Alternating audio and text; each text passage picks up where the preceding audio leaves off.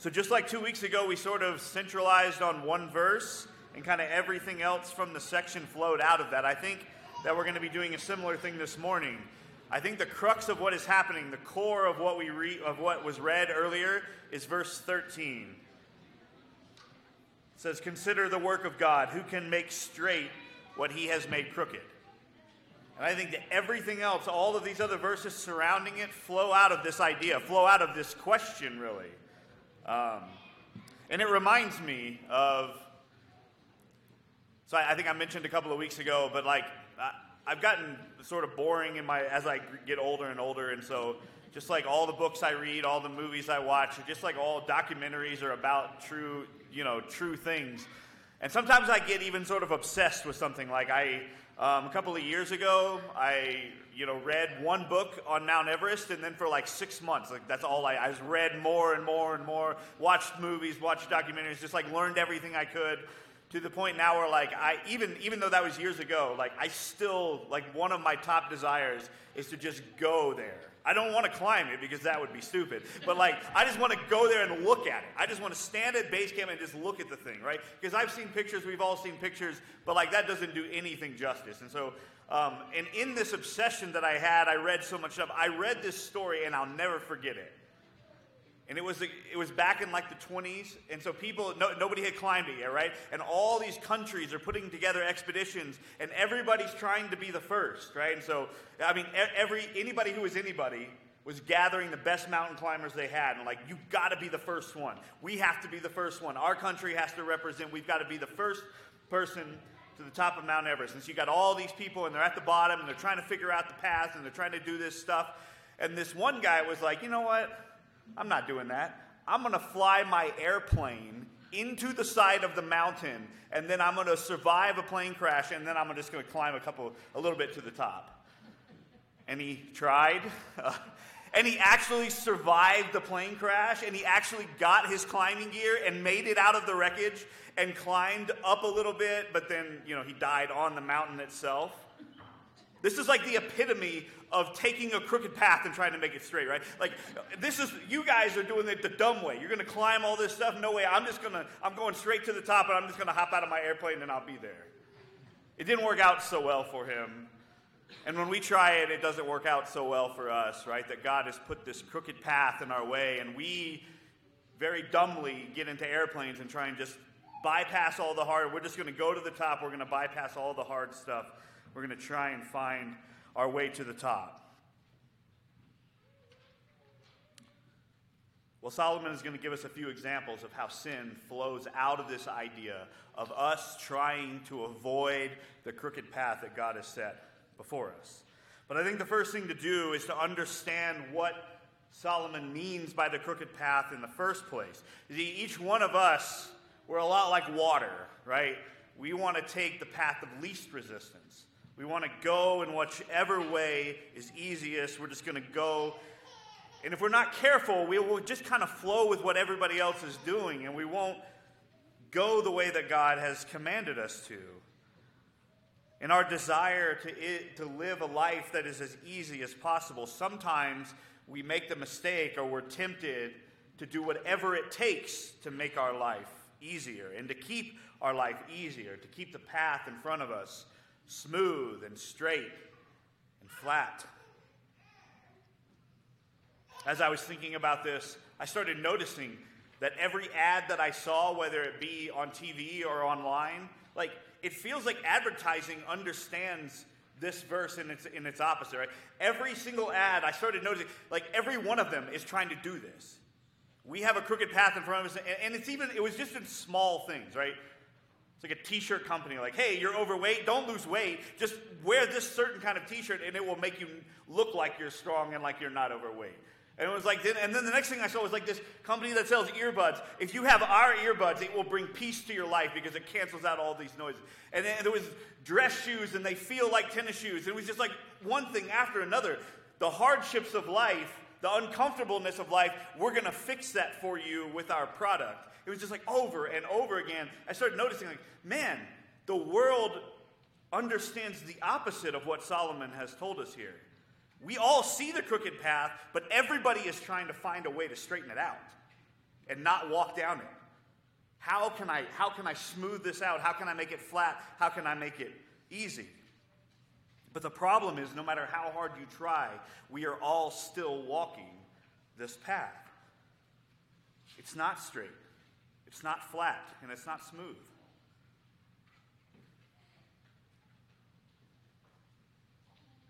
The question that people ask in this world, or in, in this realm, and this idea, this philosophical question, is really one that we've heard many, many times, right, from non Christians and Christians alike, is that why would God allow suffering? That's another way to ask why has God made my path so crooked? Why would God allow suffering? And many people look at the world and they see the things that are going on and they say either God must not be good or God must not be in control. Because if he's good, then he wouldn't allow all this suffering. So he must not be in control. If he's good, then he can't be in control because he would stop all the suffering. Or if he's in complete control, then he's not good because look how, much suffering is being had in the world. Everybody's path is crooked. Everybody's path is hard. If God was good and in control, he would stop it. And the arrogance of that statement is baffling, right?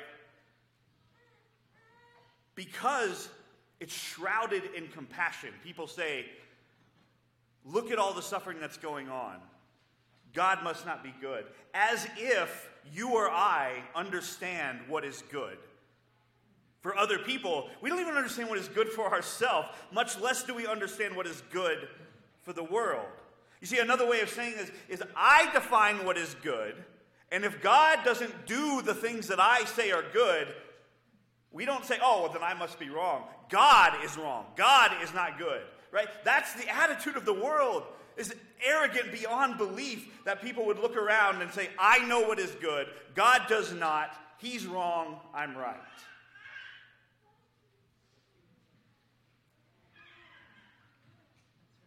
We don't understand what is good for ourselves. Case in point, we all recognize that people, when they win the lottery, right, almost every time the money ruins their life.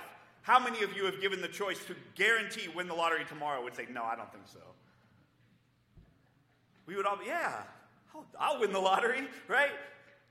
We look at famous people and we see the drug addled, narcissistic, like 10 times divorced, ready to commit suicide. Many of them do commit suicide, but if given the opportunity, most people would take fame. If you said you could be the number one actor, the most famous and recognized person in America, and the richest person in America tomorrow, most of us, most people would say, yeah, of course because I'm the exception. Yeah, though, yeah, of course, those guys didn't do it right, and those guys allowed those things to ruin their life, but I'm the exception. We don't even understand what is good for ourselves. We would take things on that would destroy us, and we even sort of know that it would destroy us, and we do it anyway. We would say yes to it anyway. So most people look at the world and they look at suffering and they say that God is not good. It's rare to see a person who looks at the world, who sees suffering, who sees the crooked path in front of them, and says, God is good and God is in complete control. Therefore, making the suffering and the pain that we experience from time to time, that must be good. Because God is the one in control, He is the one who is doing it. It's happening, therefore, there's something good in it. I may not see it, but to recognize that there's something good in it. It's unfortunate, but many Christians don't even come to that conclusion, right? We should, but oftentimes we don't. And the reason that we don't is because the world is telling us something very different than what the Bible tells us. The world says suffering, pain, sickness is bad. Avoid it at all costs. And if it's in your life, then you must have done something wrong. Or if it's prevalent in the world, then God must not exist. And we look at the Bible and we say, the Bible teaches us something very, very different. And so then the problem that we run up against is we all know somebody, right? We know somebody who's sick. We know somebody who is suffering. We know somebody who is in pain. How do we comfort that person with compassion and love, but also at the same time trying to help them realize and help ourselves realize that those things exist so that God can teach us something, so that we can learn something. For our fellow brothers and sisters in Christ, we can remind them of this verse, right? Because what is happening here? God is the one who has created the path. Consider what? The work of God. Consider the work of God that your path is crooked, that your path is not easy, that it is not flat, it is not smooth. Your path is crooked, and this is the work of God in your life, in my life, every single one of us. It's not a mistake. God drew out your path, and He wants you to walk it. He doesn't want you to try and find shortcuts around it. He wants you to walk the path that He drew out for you. Think about typical hiking path, right? We have millions of them surrounding us. Within an hour, you can get to any level of hiking you want to. It has ups and downs, roots and rocks, twists and turns. How many of you get excited and get all your gear together and you're packing up the stuff for the family so that you can go walk down a straight path, smooth, there's nothing around you, it's just it's boring, right? We don't we don't want that. There's no excitement in that. And when we go and we climb and we want to climb to the top of a mountain, we don't expect to find an elevator at the bottom, right? We expect it to be difficult. I have friends from Texas who travel up here on a regular basis trying to climb all the 14ers, right? And they're here and they don't expect it to be simple and they don't expect it to be easy. And I even have a friend of mine who, you know, is a doctor and he like prescribes himself these things where like what, what it, it, like lowers um, look it, it, makes it easier. The, it makes the altitude easier because he wants to come and he wants to climb these things, but he knows it's difficult and he knows it's hard. And this is what we expect. We're climbing up the mountain, we're climbing up this path. And there are other ways to arrive, right? You could try and wander off, but what good does that do you? Have you ever tried to wander off a path when you're, when you're out in the bush? The only thing it's going to do is get you lost. It's going to make your life more dangerous than it was if you had just stayed on the path. God has made your path what it is. I promise you. It might look easier, it might seem easier to do something different than the path that God has put before you, but it's far better to stay on the path that He has given to you. So I would encourage you with this the next bout of suffering, the next bout of pain or sickness that you have, when that path feels like you're trying to climb a mountain that you never thought you could, remember that God has created it specifically for you. And this is hard for us to swallow, right? This is not something that we think about. And the main reason that we don't like that idea is because we have wrong thinking. The main thing that we think on a regular basis that is opposite of what is true is that we deserve something better. It's not fair that I'm sick. It's not fair that I'm in pain. It's not fair that these things are happening to me. God, you owe me something better than this. You know what God owes you and me? Death. That's what we deserve. God looked at Adam and Eve and he said, Look, if you disobey, if you eat from that tree, you will surely die. And every single one of us has eaten from that tree. Every single one of us has been disobedient to God. So when you look at your situation and think to yourself, I deserve something better than this, you're lying to yourself. We don't deserve better than that. In fact, we deserve far worse than anything God has ever done to us. The fact that we woke up this morning is a grace from God, it's a mercy that He lets us live another day. It's a mercy that He lets us live the way that we do. See, if God decided to take the life of my entire family this afternoon, it would be out of line. It would be inappropriate for me to say, God, why would you do this? I don't deserve this. This is I deserve something better. Because let's be clear, you don't want what is fair. Because what is fair for each one of us? That we would spend an eternity in hell, but God has given us something far greater than what is fair.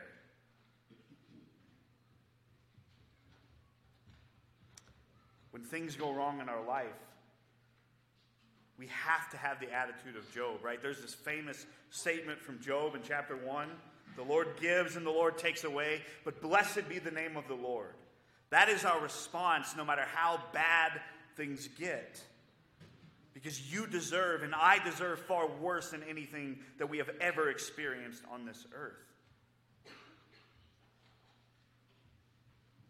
Secondly, and this, this will help, because that is that's hard, right? That's hard for us to hear and it's hard for us to implement in our life until we remember that our Lord and Savior experienced far worse than anything that any one of us has ever experienced.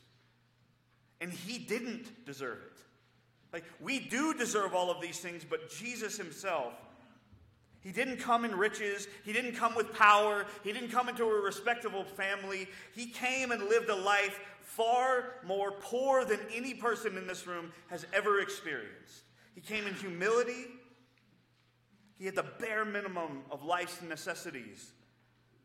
If you think that you deserve a nicer place to live, try living in a mud hut with dirt floors.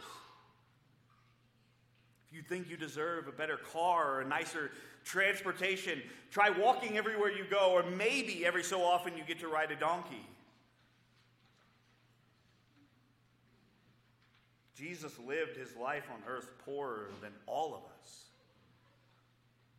Right? On a possessional level, just a very practical level, everything, he, everything that we have is far nicer and far greater than anything that he ever had.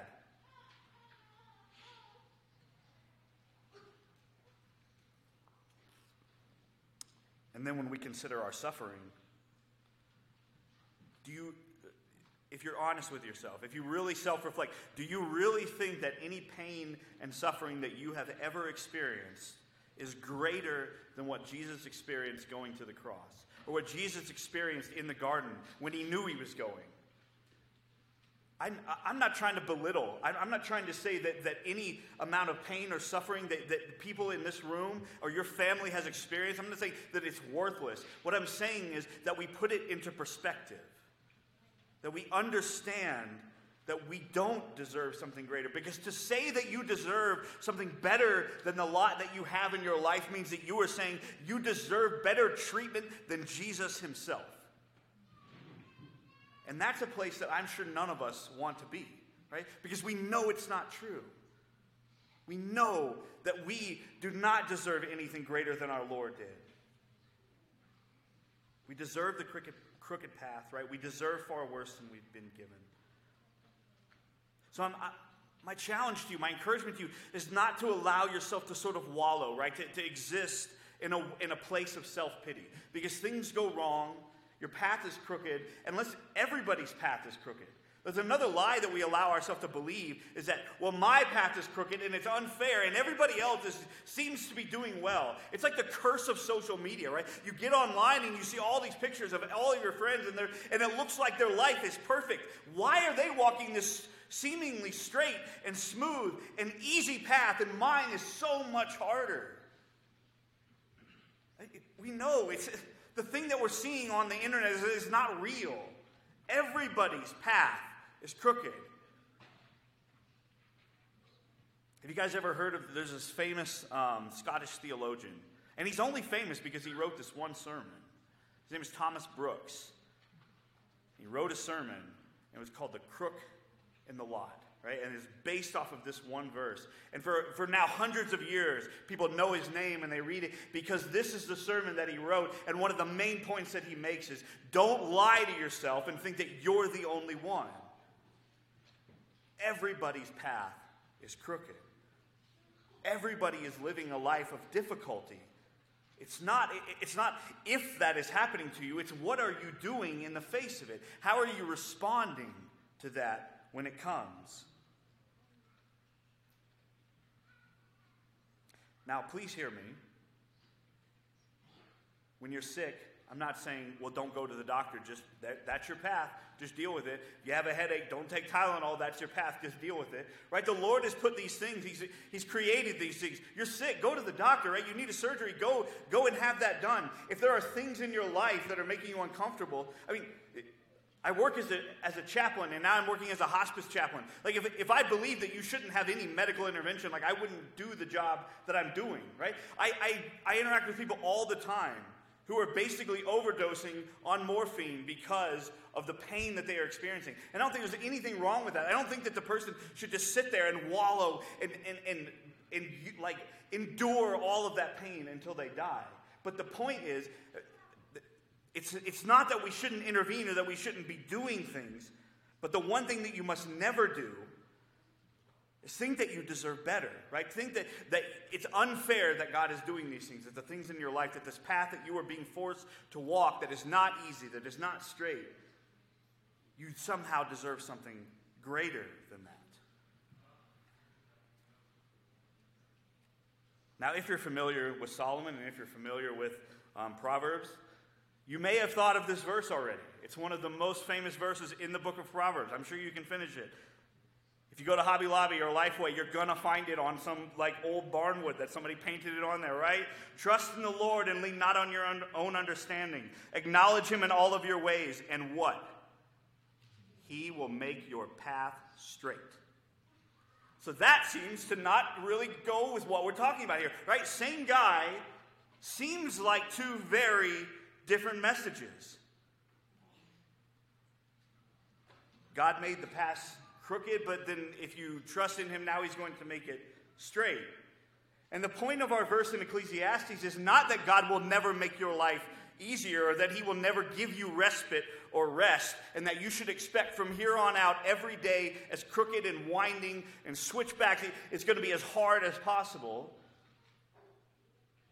Solomon tells us in Ecclesiastes, you don't try and make it straight.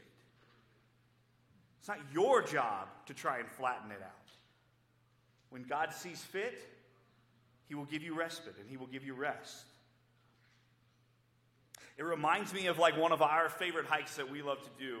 And it's in Beaver Creek, and you like go way up that road, and it's like 12 miles up, and there's this path off to the right. It's pretty, you know, it, about two miles back, there's a lake, and we go there quite a bit.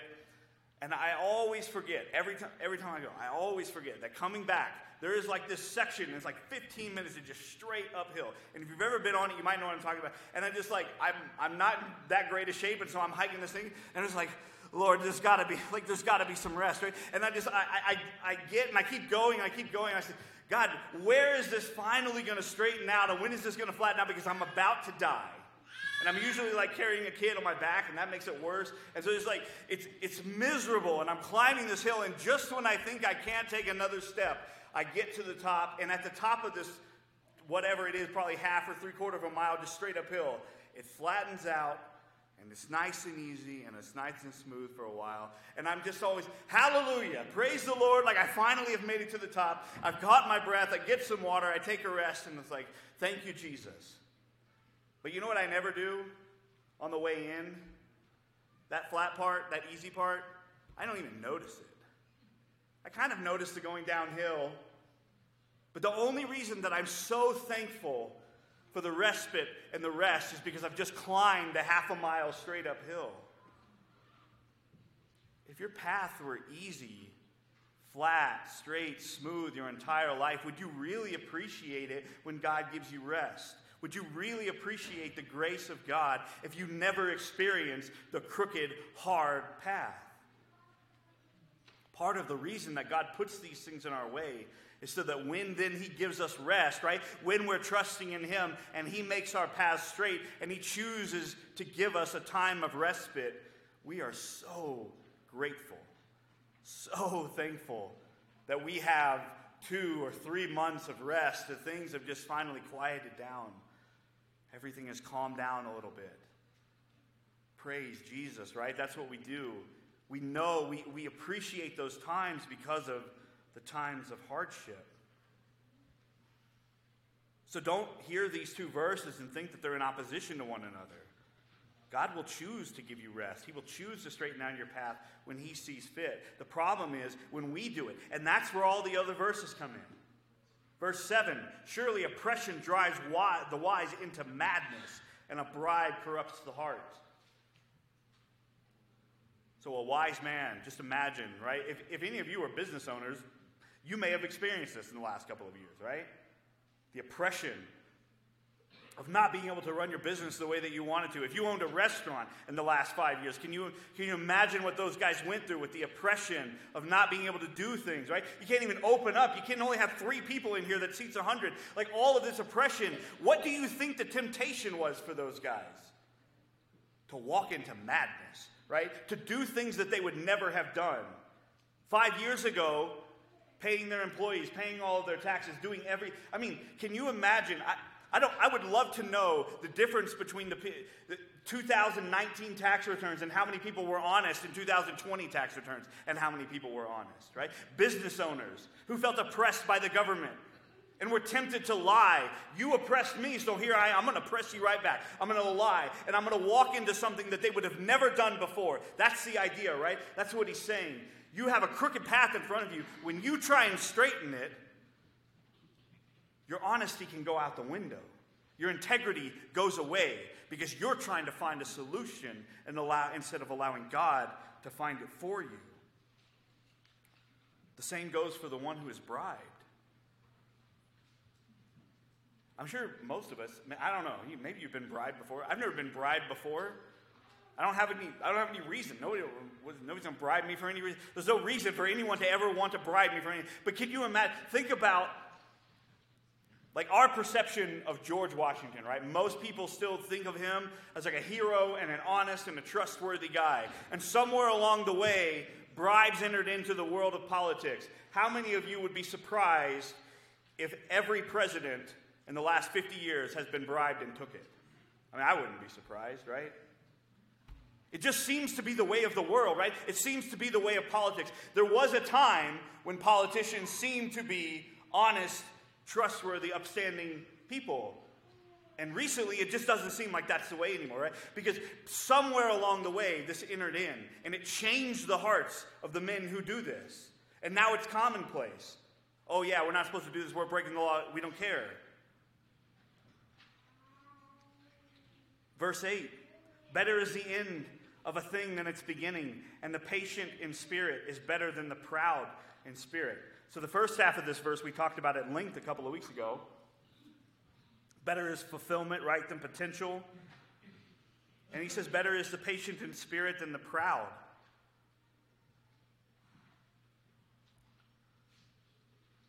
So, over the last year or so, in my own life, um, I've been fighting this battle. Um, that the Lord is calling, has been calling me to be patient and in my pride, like I'm just trying, I mean, he's, he, he's trying to get me to stop and think, and I struggled with this extensively. So, like when our church shut down last year, um, I was just like, I was ready, man. I was like, I was ready to go and find the next thing. Like, what is it that you want me to do? Is there another church in place? Is there another this? Like, where is it that, that I need to be going? And God laid this crooked path in front of me and I'm trying to straighten it and I'm trying to find out what am I going to do? How am I going to proceed? How am I going to how am I going to move on with my life after this thing has happened? And God closed every door in my face, everything that I tried to do. And in my pride, like I'm picking up a crowbar, like trying to pry them back open. Like I don't care that you told me that I can't go straight here. I'm going to try and do it anyway.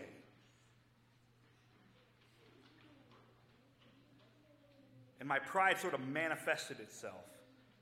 When we rejoined the church that planted us back in Durango, and I would show up, we would show up as a family week after week, and nobody asked me to do anything, right? Nobody asked.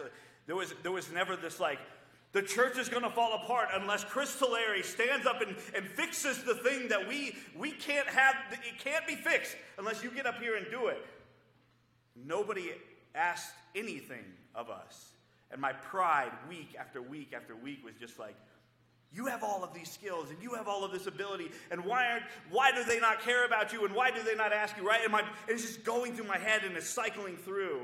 And it took a long time, and the Lord finally showed me, like, I don't need you.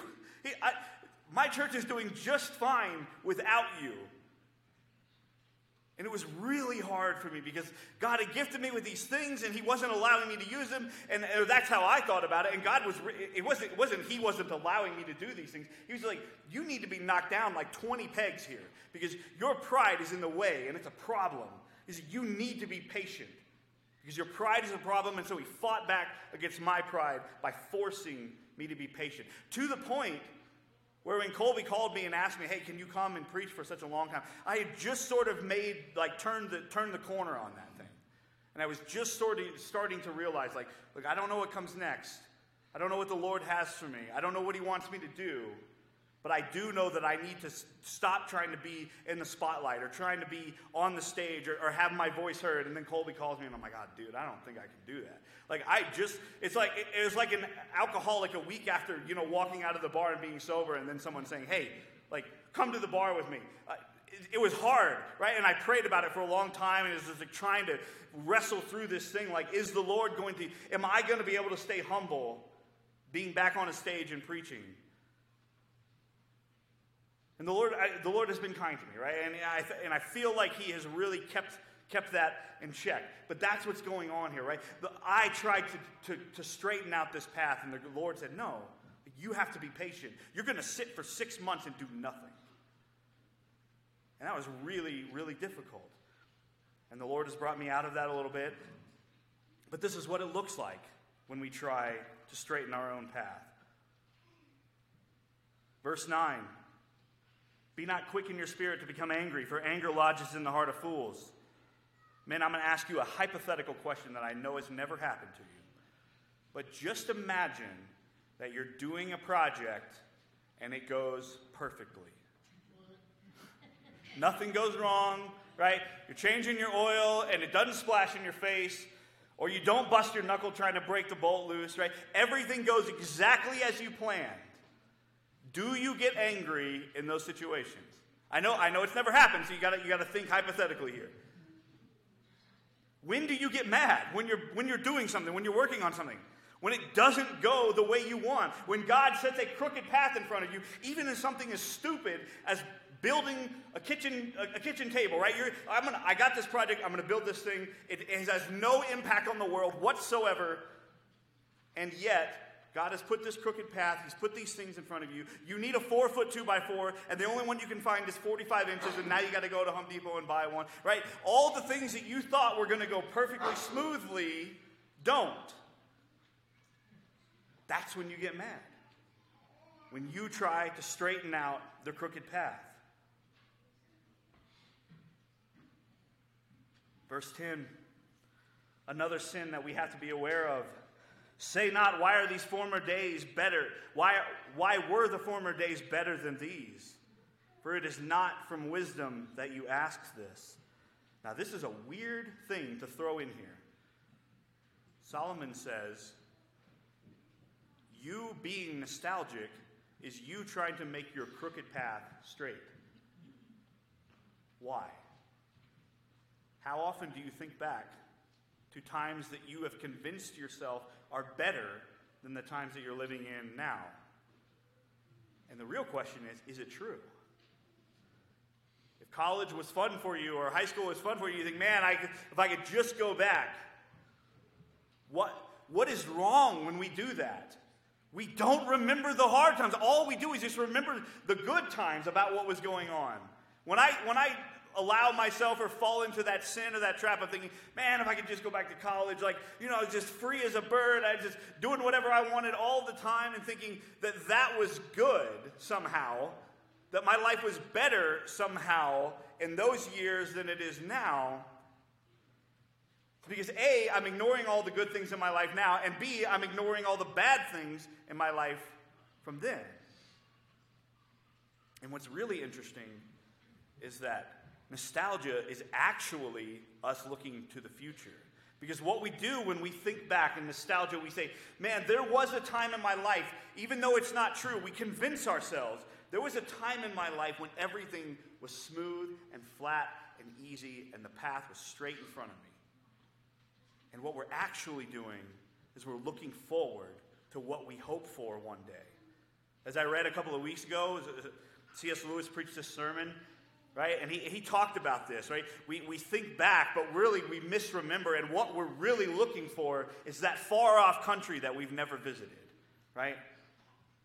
Being with God forever one day. There, because there will come a day when your path will be smooth and straight and flat and easy.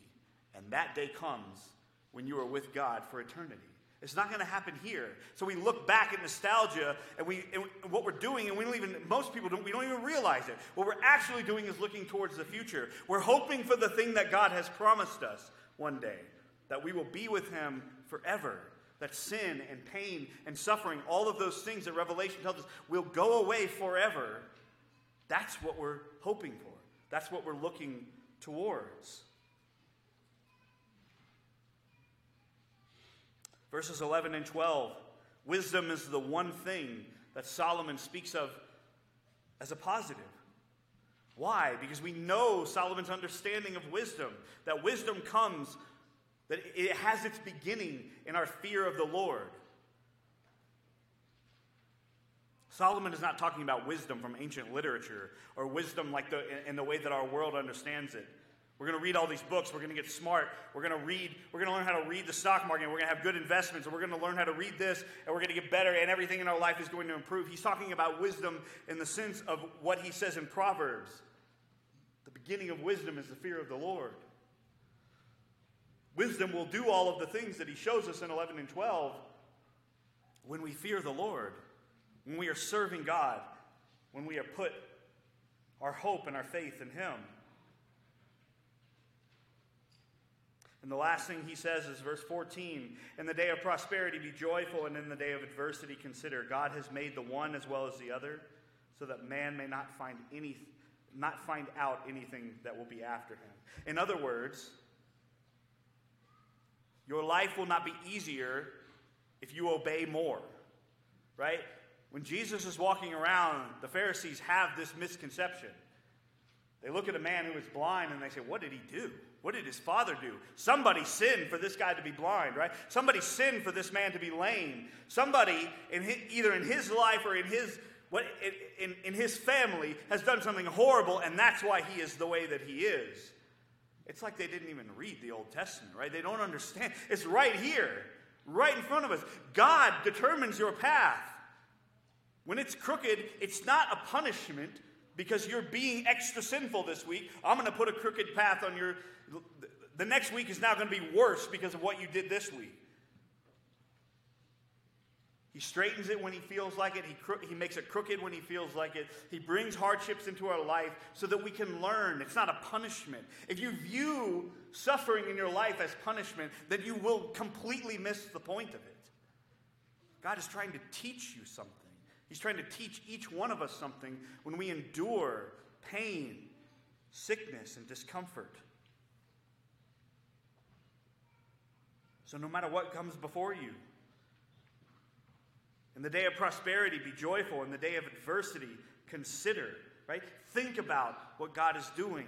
Ask Him, what do you want me to learn from this, right? And as Christians and as our fellow Christians suffer, once again, we want to be compassionate, right? We don't want to just be, we don't want to be utilitarian and say, oh, you're sick in the hospital? Let's, let's dive into that and figure out right now, in this moment, while you're wallowing in pain, what is it that God is trying to teach you about this?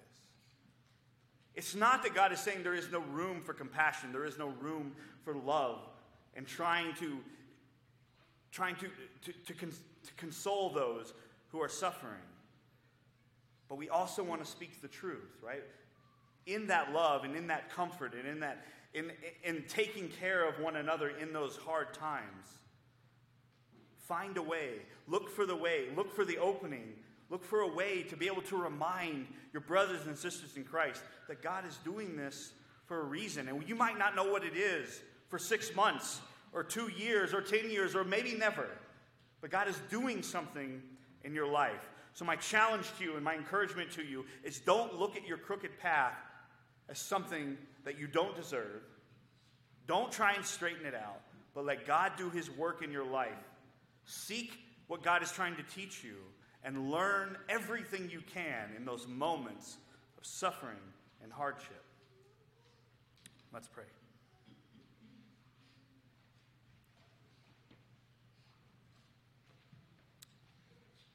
Father God, we love you. We know that you have loved us, Lord, that you have sent Jesus to earth. Lord, that you have brought more suffering on your own Son than any of us have ever experienced.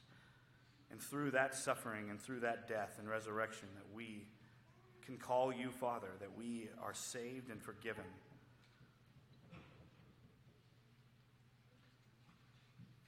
Lord, help us to recognize